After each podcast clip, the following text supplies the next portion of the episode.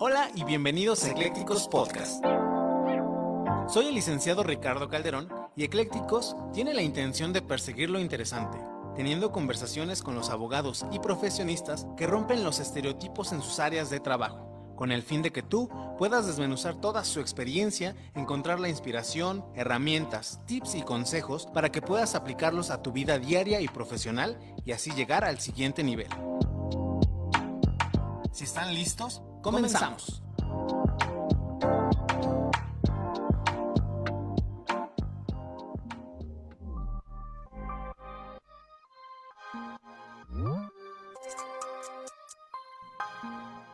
Hola, ¿qué tal? Y bienvenidos de nueva cuenta a Eclécticos. En esta ocasión tenemos una invitada muy, muy especial, como todos los invitados que hemos tenido a lo largo de estas dos temporadas, ya sea en Spotify YouTube, en el podcast como tal, en radio y en televisión. Y el día de hoy tenemos el gustazo de tener a una invitada que por fin se nos dio abogada. De verdad que ya llevábamos, anunciamos la, anunciamos la carátula hace, yo creo que más de dos o tres meses, fácil. Fue de las que iban a abrir, no, incluso tal vez iba a cerrar la primera temporada, ese era el plan. Y bueno, cuestiones de agenda eh, y muchas situaciones no nos lo habían permitido, pero yo estoy bien feliz de haberla tenido el día de hoy. Licenciada Brice Guzmán, ¿cómo está? Muy bien, licenciado. Es un gusto estar aquí en Eclécticos y efectivamente, como usted lo menciona, hasta que se nos hace realmente llevar a cabo el podcast. Sí, de verdad que habíamos eh, postergado bastante por, sobre todo, agendas, pero qué bueno que ya estamos aquí y sobre todo eh, con un tópico muy, muy importante. Eh, lo dije en, la, en la semana platicando con colegas, es un tema de vital importancia en la agenda penal actual. Justicia penal para adolescentes, yo creo que es de los temas que están junto con medios alternos de solución de controversias que están volviendo a los cursos, a las ponencias, a los webinars de todo el orbe jurídico mexicano. Y qué mejor que abordar este tema con una experta. De hecho, le voy a decir algo. Cuando compartimos la portada, la audiencia hace ya bastantes meses, fue de los de las de las portadas con mayor este como que hizo mucho ruido y era de las más esperadas. De hecho, al privado del, del, de la página de Facebook nos llegaron muchísimas preguntas que obviamente vamos a tratar de responderlas todas el día de hoy. De acuerdo. Pero me gustaría comenzar por preguntarle algo que hacemos o formulamos a todos los invitados que han venido aquí al podcast en todos los formatos, que nos permite sobre todo eh, empatar o empatizar con la parte humana, que al final el día que llegamos a casa, bueno, cuando nosotros llegamos a casa no somos solamente abogados, somos personas. Y detrás de, eh, detrás, en eh, el escucha, a veces en esas experiencias y en todas las cosas que de las que vamos a hablar el día de hoy, encuentra cierta inspiración. Entonces, la primera pregunta que me voy a permitir hacerle a abogada Brice es, ¿Por qué eligió usted estudiar derecho? ¿En qué momento de su vida usted lo decidió? Tal vez estaba a lo mejor pensando en dos o tres ramas que le llamaban la atención aquí. Últimamente hemos tenido muchos que están entre psicología. En el podcast hemos tenido hasta deportistas frustrados que realmente su vida era el deporte y el derecho terminó siendo su vocación. Cuéntenos un poquito de esa historia para entrar en contexto abogado. Bueno, yo recuerdo que yo tenía 15 años aproximadamente, la verdad es que yo estaba muy indecida entre si estudiar honestamente psicología precisamente. y de hecho, derecho también ya lo había pensado, pero todo esto se remonta principalmente como a las vivencias que yo llevaba en el día a día, principalmente del ámbito familiar, es decir, de mi entorno familiar. Eh, de repente surge mi, mi, pasión por el derecho penal, principalmente, digo, sin conocer obviamente que existía la materia familiar, la materia civil, porque a mí me tocó pues ser como una pieza fundamental, yo teniendo mis 16 años, eh, yo encontrándome en la agencia del Ministerio Público, pues comienzo a sentir como esa adrenalina, tal vez eh, digo, no era como un momento adecuado en mi adolescencia, pero al encontrarme en la agencia del Ministerio Público, sentí como esa adrenalina, como ver en ese entonces a los ministerios públicos, a los oficiales secretarios, verlos de aquí para allá. En ese entonces lo que eran las averiguaciones previas, sentí como, como esa necesidad de, estudiar el derecho. Cuando obviamente se me presenta la oportunidad de poder entrar a la universidad, eh, pues obviamente yo seguía teniendo en mente el derecho penal. Digo, obviamente ya eh, después comenzar a litigar y todo por circunstancias de la vida y de manera profesional me fueron llevando por la materia familiar y también a su vez por la materia penal. o, sea que básicamente es alguien a quien la vocación la trajo, ¿no? O sea, desde muy temprana edad, aquí hemos tenido respuestas de todo tipo, pero no recuerdo una que desde los 15 años, eso está interesante. Sí, desde los 15 años. Wow. La verdad es una vivencia que jamás en mi vida la voy a olvidar y que es un momento que revive y que va a seguir viviendo en mi mente y va a ser una sensación por la cual pues siempre me voy a seguir acordando. Definitivamente, bueno. Y ya nos dice usted, eh, ahí es donde eh, decide estudiar esta, esta hermosa carrera, pero bueno, otra pregunta que me llama a mí la atención es, ¿en qué momento usted, no solo por la materia penal, que eh, lo hemos platicado en otras ocasiones, es de las que más llama al estudiante, honestamente, de toda la gama de materias que vemos en la licenciatura, la materia penal y si acaso el fiscal por el aspecto económico son de las que más llaman, pero no todos le entran. Y usted es especializada en un, o sea, ya no solo materia penal, sino justicia penal para adolescentes. Eso me llama mucho la atención. No hemos hablado en el podcast del tema, curiosamente digo, creo que por algo pasan las cosas que hoy se ve, porque hoy es un, hoy está en la agenda eh, del, gremio ese tema, entonces está dando en un momento perfecto. Pero antes de entrar a panorama de ese, de ese tema, eh, ¿dónde encontró usted esa pasión, si se me permite, por este tópico en particular que es la justicia penal para adolescentes? Ok, esto surge porque llega un momento en el que yo comienzo a litigar eh, bueno, para esto un amiguísimo que es abogado y quiero muchísimo, me brinda la oportunidad de colaborar con él de manera externa. Eh, él me comenzó como a llevar me comenzó a introducir en la materia penal, pero yo sentía esa necesidad de seguir avanzando, de seguir preparándome mucho más, porque si bien es cierto, había tomado diversos cursos, eh, uno que otro diplomado, de hecho, en materia familiar, muy pocos en materia penal, pero realmente yo, yo sentía esa necesidad de avanzar más, quería algo más, no solamente quedarme con cursos ni con diplomados, estaba buscando una especialidad o una maestría.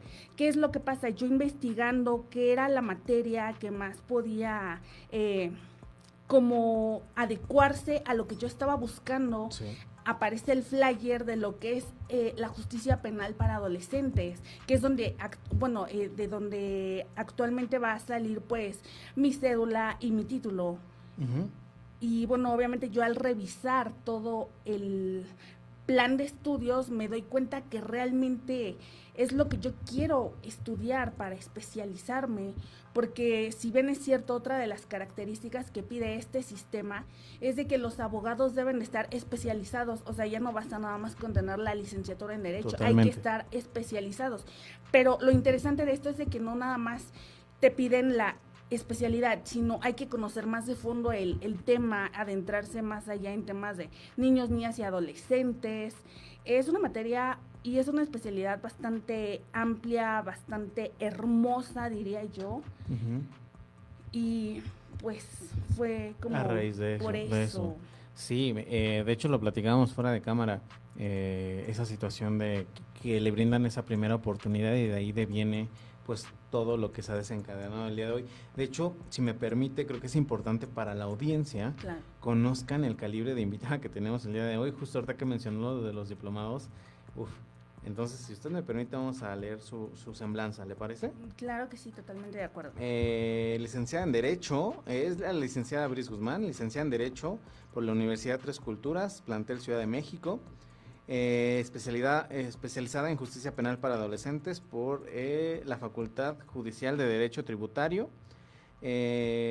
como experiencia profesional ha trabajado en la Alcaldía de Nuestro Carranza como en la Dirección Ejecutiva de Asuntos Jurídicos en la Dirección Ejecutiva de Seguridad Ciudadana y en la Dirección General de Obras de Desarrollo Urbano, esto en diferentes años Eh, también eh, participó en el despacho jurídico consultores empresariales como abogada postulante en materia familiar, amparo, penal y elaboración de escritos. Obviamente, eh, eso sí pasa, como que de esos despachos donde haces de todo. Y en sus cursos, diplomado en criminología educativa en centros escolares por la Federación Internacional de Criminología, técnicas de litigación en materia penal, eh, por el Centro de Justicia Jurídica, Centro, perdón, jurídico, no, Centro de Capacitación Jurídico para Abogados y eh, también eh, protocolo de especialización para entrevista de niños, niñas, adolescentes, que era de lo que estábamos platicando también hace ratito. que apenas. Ese es el que, ese es el que apenas. Cuénteme un poquito de eso porque me llama mucho la atención. a veces se tiene muy infravalorado este tema de la voz de los adolescentes en los procedimientos o en los procesos, mejor dicho creo que ese es el foco de ese, de ese último curso, ¿no? Sí, de hecho, bueno, apenas el curso acaba de empezar. Realmente, este, yo apenas me acabo de inscribir, pero básicamente este curso lo que pretende es como tener esa sensibilización. Eh, bueno, esta va enfocada principalmente a abogados, criminólogos, psicólogos, realmente. Pero esto con qué fin? De, de, de sensibilizarnos porque realmente no estamos capacitados para poder entrevistar, para tener como ese tacto con los menores, porque ¿qué pasa? Llegamos a las agencias del ministerio, bueno, ahora ya las fiscalías especializadas. Me voy a abocar mucho a la Fiscalía de Atención a Delitos Sexuales porque es en donde mayormente a mí me ha tocado estar y donde realmente he visto que no se tiene el trato ni la sensibilización por parte de, de los servidores públicos. ¿Por qué? Porque vuelven a victimizar al niño, al adolescente. Por ejemplo, ¿qué pasa en materia de justicia penal para adolescentes? Este sistema ya, y bueno, y, estoy tocando el tema porque aquí ya se trata como de que el adolescente tenga como el trato digno, de que obviamente si, o sea, si él llega cansado, a ver, vamos a darte como que el descanso, para que realmente no te sientas como estresado, tener como esa parte pero estamos hablando que son dos cosas completamente diferentes, porque por un lado tenemos a la Fiscalía, por otro lado tenemos al Tribunal Superior de Justicia, que por parte del tribunal sí se tiene como un poquito más de sensibilización, pero hablando ya de materia procesal, porque si estamos hablando en materia de Ministerio Público, la verdad es que les falta muchísima, muchísima capacitación. Entonces, esto va para que uno como litigante tenga como las técnicas a lo mejor de poder eh, platicarlo mejor, poder este uno como abogado litigante decirle al Ministerio Público, oye, ¿sabes qué? Mira, yo te ofrezco esto y esto para aportarlo como medio de prueba, como un dato de prueba. Sí, justo antes de que se convierta en medio de... Si yo le preguntara, la justicia penal para adolescentes en el, en el aspecto general como concepto, ¿en qué situación o en qué, mm, digamos que del 1 al 10, qué tan mal lo ve en México? Es decir, ya hablábamos un poco de las falencias que tiene el mismo sistema, de hecho en el programa de la tarde de, criminología, hablamos de eso, hay, eh, creo que a partir de ahí suena hasta a queja, yo lo decía y a lo mejor no es el fin, pero ¿qué tan mal ve la situación actual y qué es lo que en el punto fino de Brice Guzmán se tiene que hacer para comenzar a cambiar? Por ejemplo, la psicóloga nadie nos decía, pues sí, quejarse, al menos en su gremio es algo que no más, no hay más para hacer.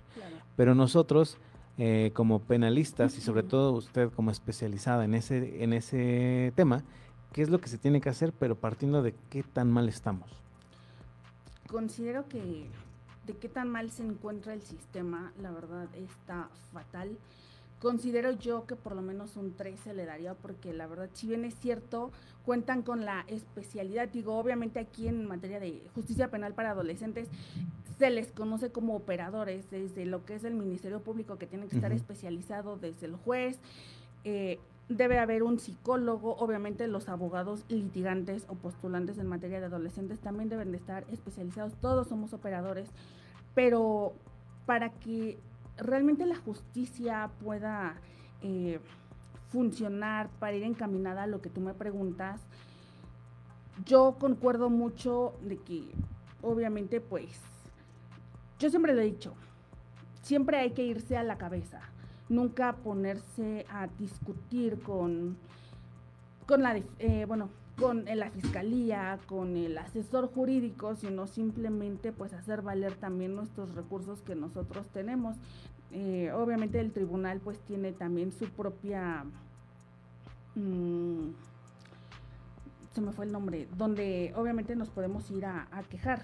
Mm, ya como Contraloría o como el teléfono rojo más o menos. No, no, no como el teléfono rojo, pero donde, bueno, siempre le he dicho, para quejarnos por los malos tratos, por la ineficiencia.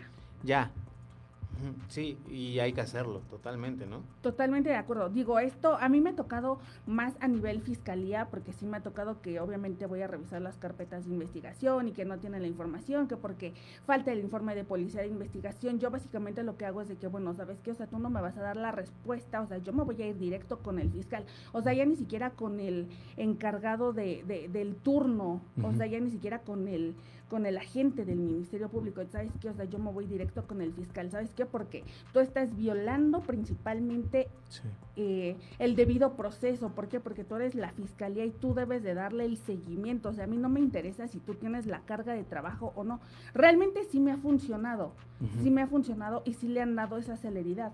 En materia familiar, por ejemplo, también me ha tocado pasar, hablar directamente con los jueces y obviamente han sido peleas, digo obviamente no peleas de faltarles al respeto, respeto, pero sí todo con cimientos, con bases legales, con fundamentos principalmente. De hecho, eso me recuerda justamente una de las preguntas que llegaron al privado del podcast, eh, iba en ese sentido. Una abogada penalista en general, eh, sí, sí es, penal, sí, sí es penalista, porque de hecho es seguidora del programa, sí es penalista, dice que le han llegado asuntos de esta índole, de justicia, eh, que bueno, que tienen implícitos eh, el tema de justicia penal para adolescentes. Sin embargo, ella los ha dejado como, que pasar o se los ha dado a otros colegas que sí son especializados como usted. Pero ella le queda esa espinita de que, o sea, la pregunta concreta es, ¿qué le aconsejas a, un abogado que si bien es penalista como tal, para que sí atome los asuntos y no los esté pasando? O sea, y no por eh, que eso sea malo, sino porque también a veces nos queda esa espinita como de, híjole, lo puedo haber llevado yo, o sea, enfrentarte a veces a lo desconocido. También creo que pasarlo es responsable, porque a lo mejor si no te sientes preparado, no lo hagas y alguien más lo va a llevar. Y eso, eso esa parte la entiendo perfecto. Pero si tú pudieras darle como algún consejo a un colega que es penalista, que es penalista, ¿qué, qué es lo que le dirías este, para que tome esos asuntos? básicamente que no los deje, pero sí platicarlo con el abogado especializado en materia de justicia penal para adolescentes.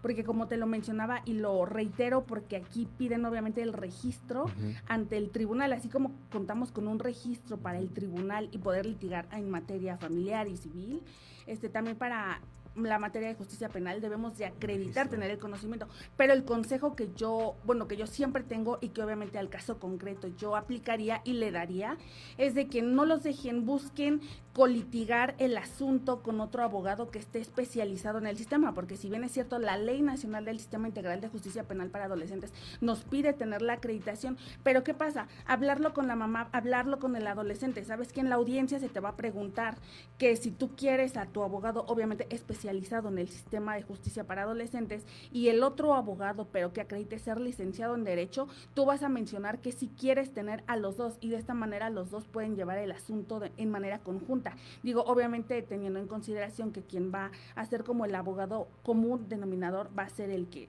cuente con la especialidad. Entonces, entonces ese sería como el, el consejo. Busquen con quién colitigar el asunto.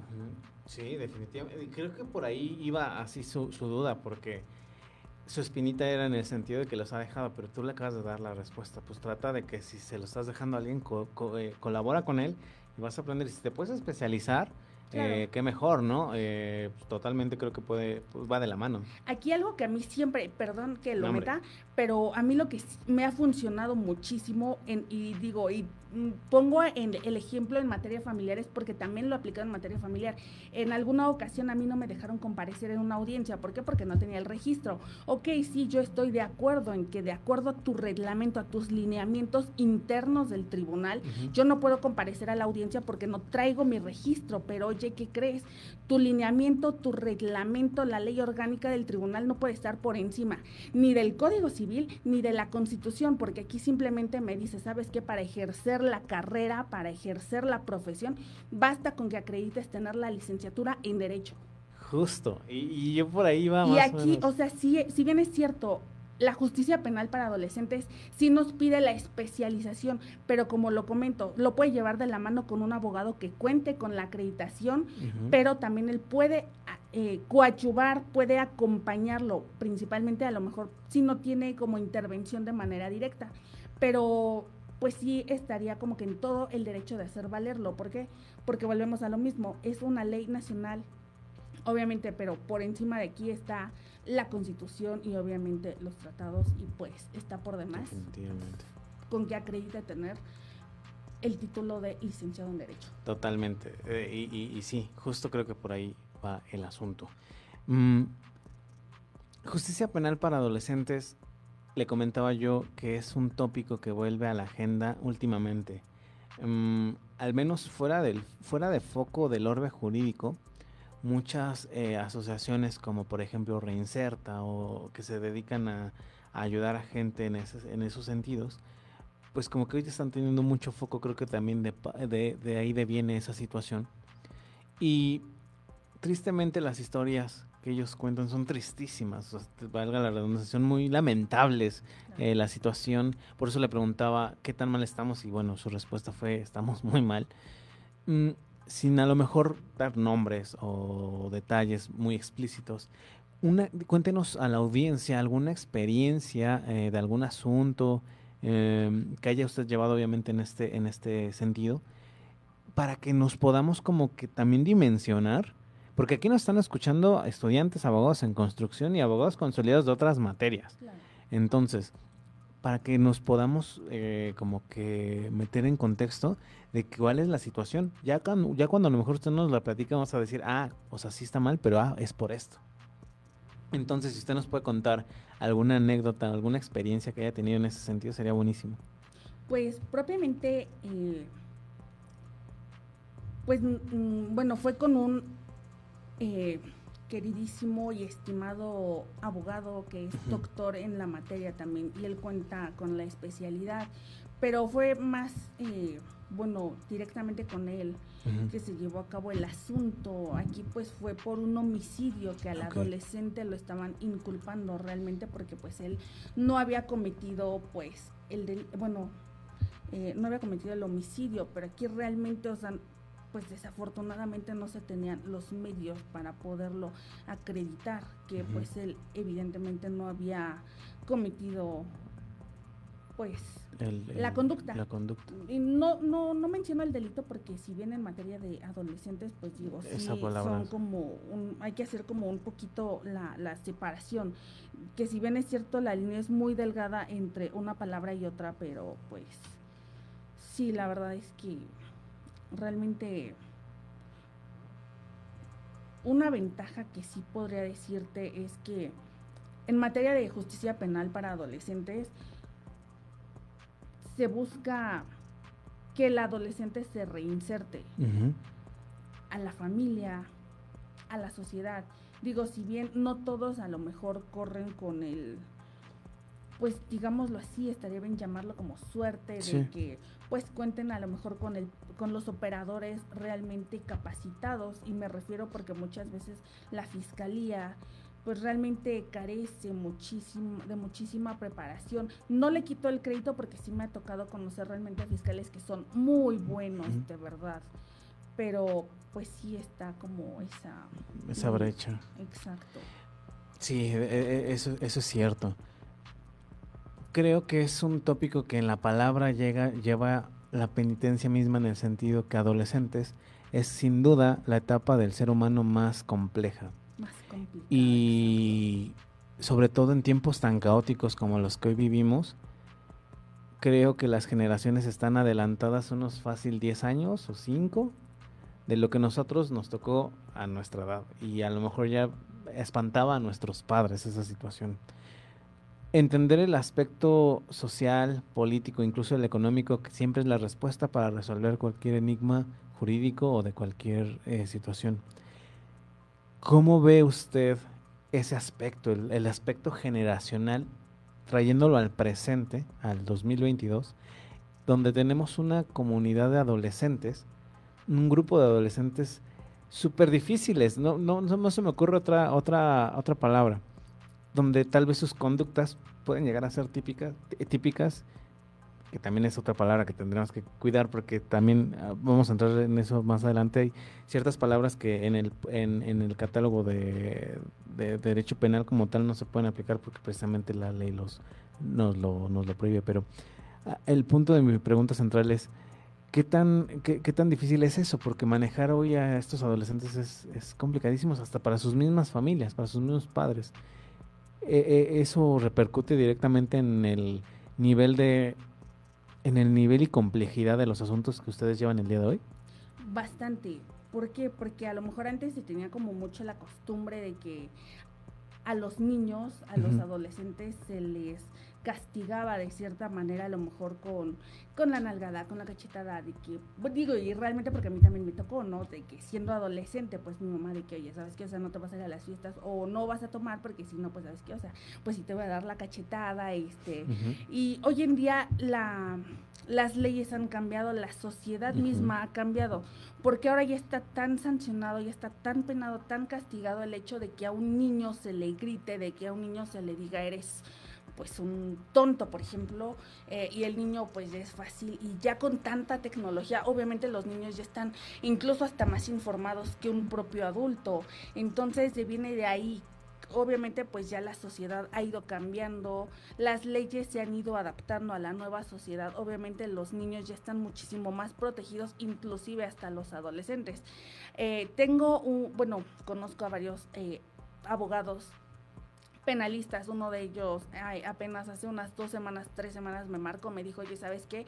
Llegaron unos señores porque su hija los denunció, que porque los había, que porque ella lo había tomado como amenaza, entonces les fue a levantar la denuncia y los señores pues fueron preocupados porque dijeron, es que, o sea, nosotros no lo hicimos con la intención pues de dañarte. Entonces pues digo, no ha sido como el primer caso honestamente que se ha escuchado, de que el, el propio hijo va y denuncia a los papás. Esa es por una parte.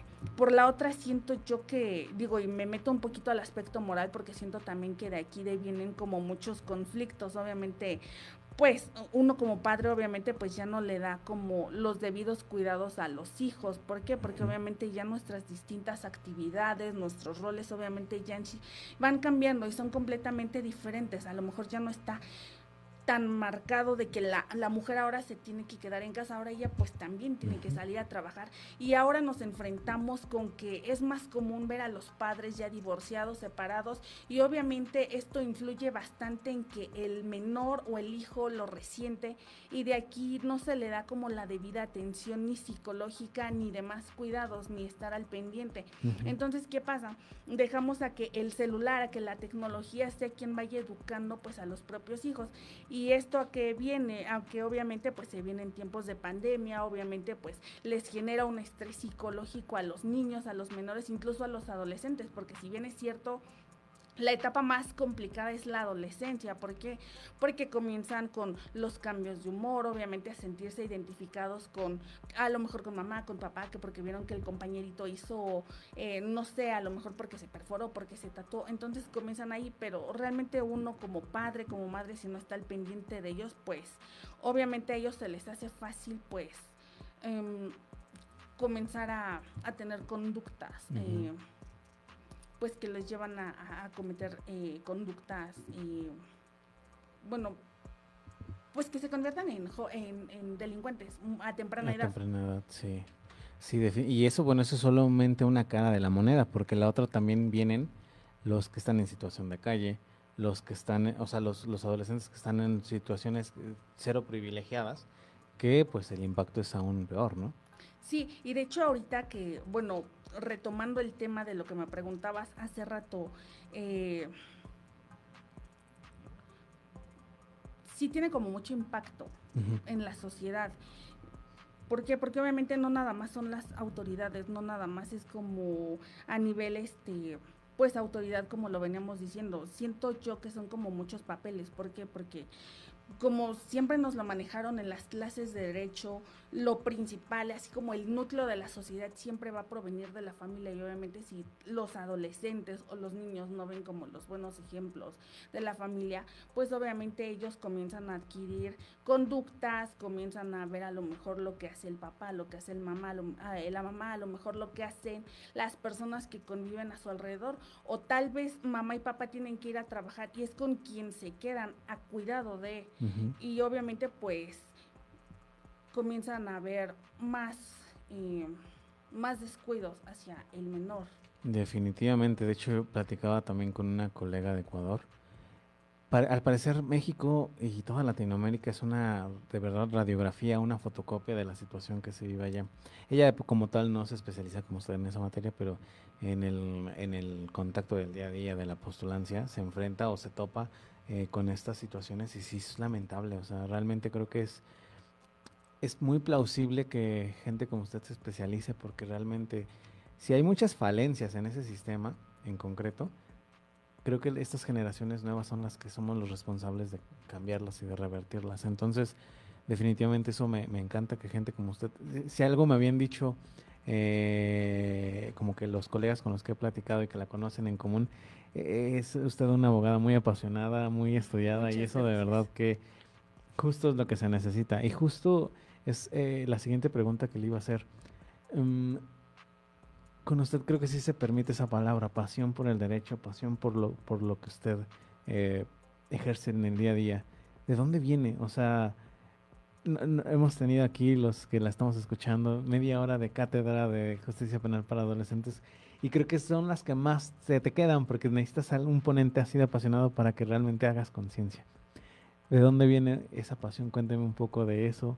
Mm, porque créame que hemos tenido muchísimos invitados y no todos son como usted. Cuénteme por qué viene, de dónde viene esa pasión. ¿De dónde viene esa pasión? Eh, bueno, fuera de la radio, bueno, yo te había platicado como un poco a lo mejor de mi vida personal.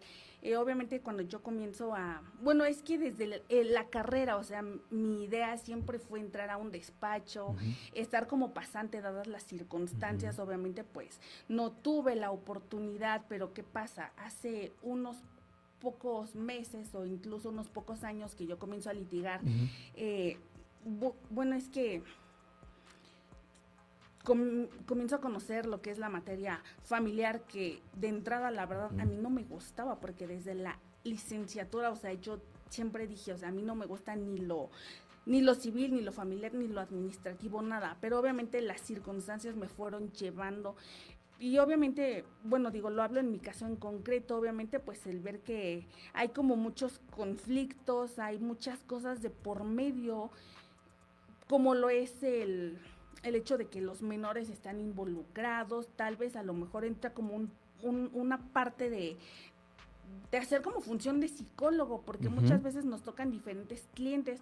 Por ejemplo, en la materia penal, pues yo te lo, como te lo comentaba al inicio del podcast, o sea, fue una vivencia que, pues obviamente yo tuve desde los 15 años. A lo mejor no fue como eh, lo más idóneo en ese momento para mi adolescencia, pero yo sentí esa adrenalina.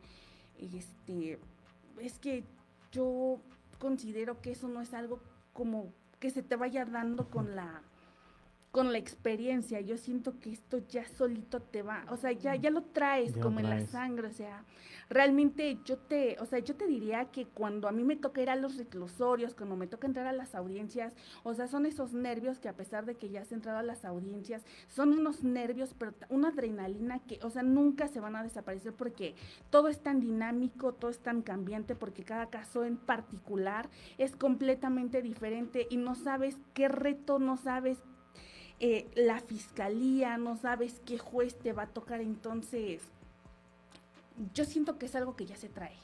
O sea, el hecho de que tú vayas y estés en la calle y digas, me tengo que trasladar desde la agencia del Ministerio Público y me tengo que ir hasta el reclusorio y luego tengo que regresar a familiares, o sea, realmente es algo con lo que ya, bueno, así yo lo siento, que ya lo traes. Sí, definitivamente, de hecho me hizo recordar cuando eh, la empiezo a seguir en redes sociales era impresionante. Me hizo recordar mucho a mí una cierta etapa donde a lo mejor empezaste en familiares, te tienes que ir a Contraloría y de repente estás en el reclusorio y de repente bajas a... y, así es una jornada, o sea, si, si ustedes la pueden seguir en redes sociales, así es una jornada de, de bris, o sea, la ves en un lado y de repente en otro y todavía llegando, eh, no sé, a, rematar, ¿no? Y eso está bien padre. Y justo, justo lo menciono, porque la única manera de sobrellevar ese si se me permite, es un estómago de abogado, que necesitas, lejos de la vocación, como que ese estómago para aguantar ciertas cosas. Solamente es posible si eres apasionado. Y si eres apasionado en lo que haces, como es tu caso. Es como una mezcla, porque, digo, obviamente, pues encontramos muchísimos sentimientos, no nada más los propios, sino en los, en los diversos asuntos que, que, se llevan, que vemos también en la fiscalía, porque me ha tocado, por ejemplo, en la fiscalía de delitos sexuales, obviamente la mayoría de los que llegan son menores, entonces entra como una parte de, a lo mejor sí, sensibilizar, pero también como que una parte, a ver, enfócate, eres abogado y tener la, la, la, la sangre fría. Se escucha feo, pero realmente es la verdad, hay que ser de, pues de sangre fría, realmente, o sea, quitar los sentimientos y pues bueno. A lo que, a lo que estás, ¿no? Completamente. En toda esta medio... Eh, esta, esta, bueno, no medio, sino toda esta trayectoria que usted ya lleva, que nos está contando a grandes rasgos, eh, sin duda yo creo que toda persona se enfrenta a momentos donde está uno a punto de tirar la toalla. En la profesión, creo que ese es el, lo hemos platicado en otros episodios, es donde si superas ese, esa, esa prueba, te puedes considerar abogado profesional. Cuando superas ese punto donde estás a punto de tirar la toalla y, y dices de aquí soy. Me gustaría preguntarle, eso también se lo hacemos a, todos los invitados. ¿Cuál fue el punto en, este camino que ya lleva recorrido en el que estuvo así a punto de tirar la toalla que dijo, ¿sabes qué? Empiezas hasta este síndrome del impostor a dudar de uno mismo si, si realmente sirvo para esto. Y en contraparte, ¿cuál fue el momento en el que usted dijo todo este esfuerzo, sacrificio, tiempo, dinero? Platicamos detrás de cámaras que nos tocó ser pasantes de los pasantes pasantes, no de los, no de los de cristal. Entonces, eh, ¿cuál, eh, eh, reformulando, ¿cuál fue el momento quizá más gris donde usted dijo, chin, estoy a punto de tirar la toalla? Y en contraparte, ¿cuál fue el momento en donde dijo todo este esfuerzo, tiempo, dinero?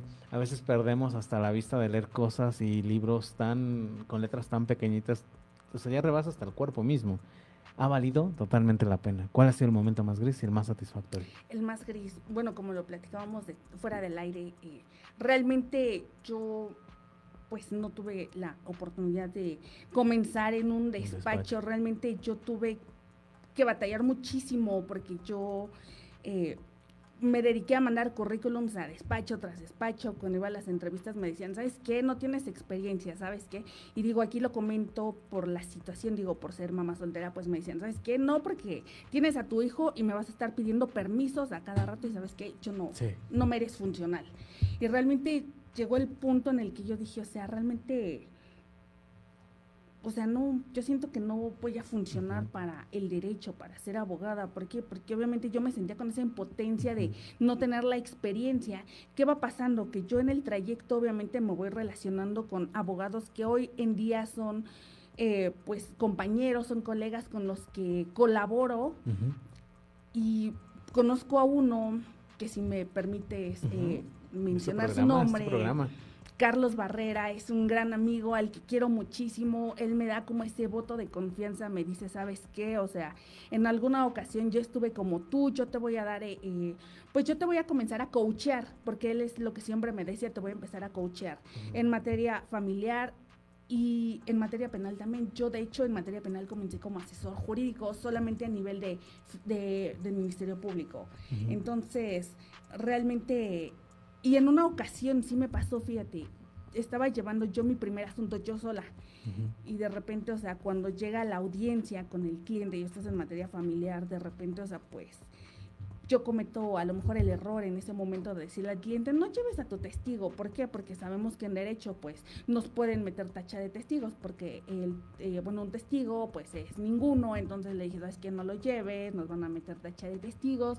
Llegamos a la audiencia, todo sale pésimo, el cliente termina enojado conmigo y te estoy hablando de esto de hace casi dos años. Entonces realmente yo me sentí muy mal porque yo sentí que pues defraudé al cliente porque yo no pude defender como tal sus intereses. Obviamente pues yo me la aventé sin experiencia, sin conocer nada de la materia. Obviamente yo aquí este me pongo a llorar, yo dije, yo no sirvo realmente para la abogacía. Para este entonces yo ya conocía a mi amigo Carlos y él me dijo, "¿Sabes qué? Pues no lo tomes así, mira, de ahora en adelante tú cuenta conmigo y yo te voy a empezar a coachear." Entonces como que siempre está pues, eh, o sea, siempre es bueno que cuentes con, con algún apoyo, con algún soporte que te diga, o sea, ¿sabes qué? Pues tú puedes, yo te veo el talento, yo te veo la madera y para adelante, o sea, lo que sigue tú ya no lo mires, velo como una experiencia. Y de aquí eh, él me mencionaba mucho, que a mí se me quedó muy grabado, recuerda siempre, un abogado nunca pierde o gana o aprende. Y esta vez te tocó aprender. Y dije, ok, y de ahí yo dije, ¿sabes qué? O sea, realmente yo me voy a seguir actualizando, voy a seguirme metiendo en el derecho. ¿Y cuál ha sido como la mayor satisfacción? Tengo dos, de que hoy en día ahora cada que voy a una asesoría, de que realmente hay compañeros del mismo gremio que a lo mejor a veces me preguntan, oye, y poder yo aportar esa opinión jurídica, ese punto de vista ya profesional, por un lado, porque obviamente me he dado cuenta del avance, del avance que he tenido, realmente que a lo mejor yo a veces obviamente a mí me hace falta prepararme muchísimo más, pero hoy en día, o sea, miro atrás y me doy cuenta de todo lo que ha avanzado, obviamente, pues digo, también ha sido gracias al apoyo de mis papás, pero también otra gran satisfacción es de que mi hijo es como de que mamá, yo de grande quiero ser abogado y quiero irme contigo a los reclusorios, al Ministerio Público, quiero estar contigo también en los juzgados. Entonces, es una satisfacción por ambos lados, tanto profesional como personal. Entonces, pues digo, wow, o sea, me llena de orgullo y realmente, bueno, y también por el otro lado de que a los clientes para los que yo he les he llevado asuntos, al final del día terminan contentos y es como de que muchísimas gracias, abogada, es un gusto, es un honor, o sea, conocer a abogados como usted, a una abogada como usted, muchísimas gracias. Y al final de cada audiencia, pues, que siempre pues te, te, feliciten por la excelente labor que tú haces, principalmente. E, eso creo que es lo que compensa todos los malos tragos y las malas noches, definitivamente. Voy a pasar una, y me quedo con la frase de su amigo, que la verdad es una gran frase. Que un abogado nunca pierde, ganas o aprendes, y eso es lo que yo siempre aplico para todo. Definitivamente. Digo, obviamente, pues no toda la vida me la voy a pasar aprendiendo, ¿no? Pero... Sí, definitivamente. De hecho, estoy seguro que, estoy convencido, mejor dicho, que la vida da muchas vueltas y da muchas revanchas. Entonces, créame que eh, todo, todo, todo, todo vuelve a la normalidad. Voy a pasar a hacerle una serie de preguntas concretas. Claro. La respuesta puede no serlo, pero son muy interesantes porque de ahí se sacan muchísimas, eh, como notitas, la gente que nos está escuchando. Y la primera va a ser, ¿qué consejo le han dado en su vida profesional que en la práctica descubrió que era pésimo? ¿Qué consejo? O sea, que en la práctica descubrí que no funcionó. exacto. Híjole, es que se me viene a la mente, se me vienen muchísimos. Que en una ocasión alguien me dijo, me dijo, ¿sabes qué? Pues todo viene en el código y tú nada más básate lo que dice el código. Y digo, y esto lo estoy abarcando de una manera general, porque pues en alguna ocasión pues sí me tocó hacerlo así como tal cual, así como viene explícito en el código civil.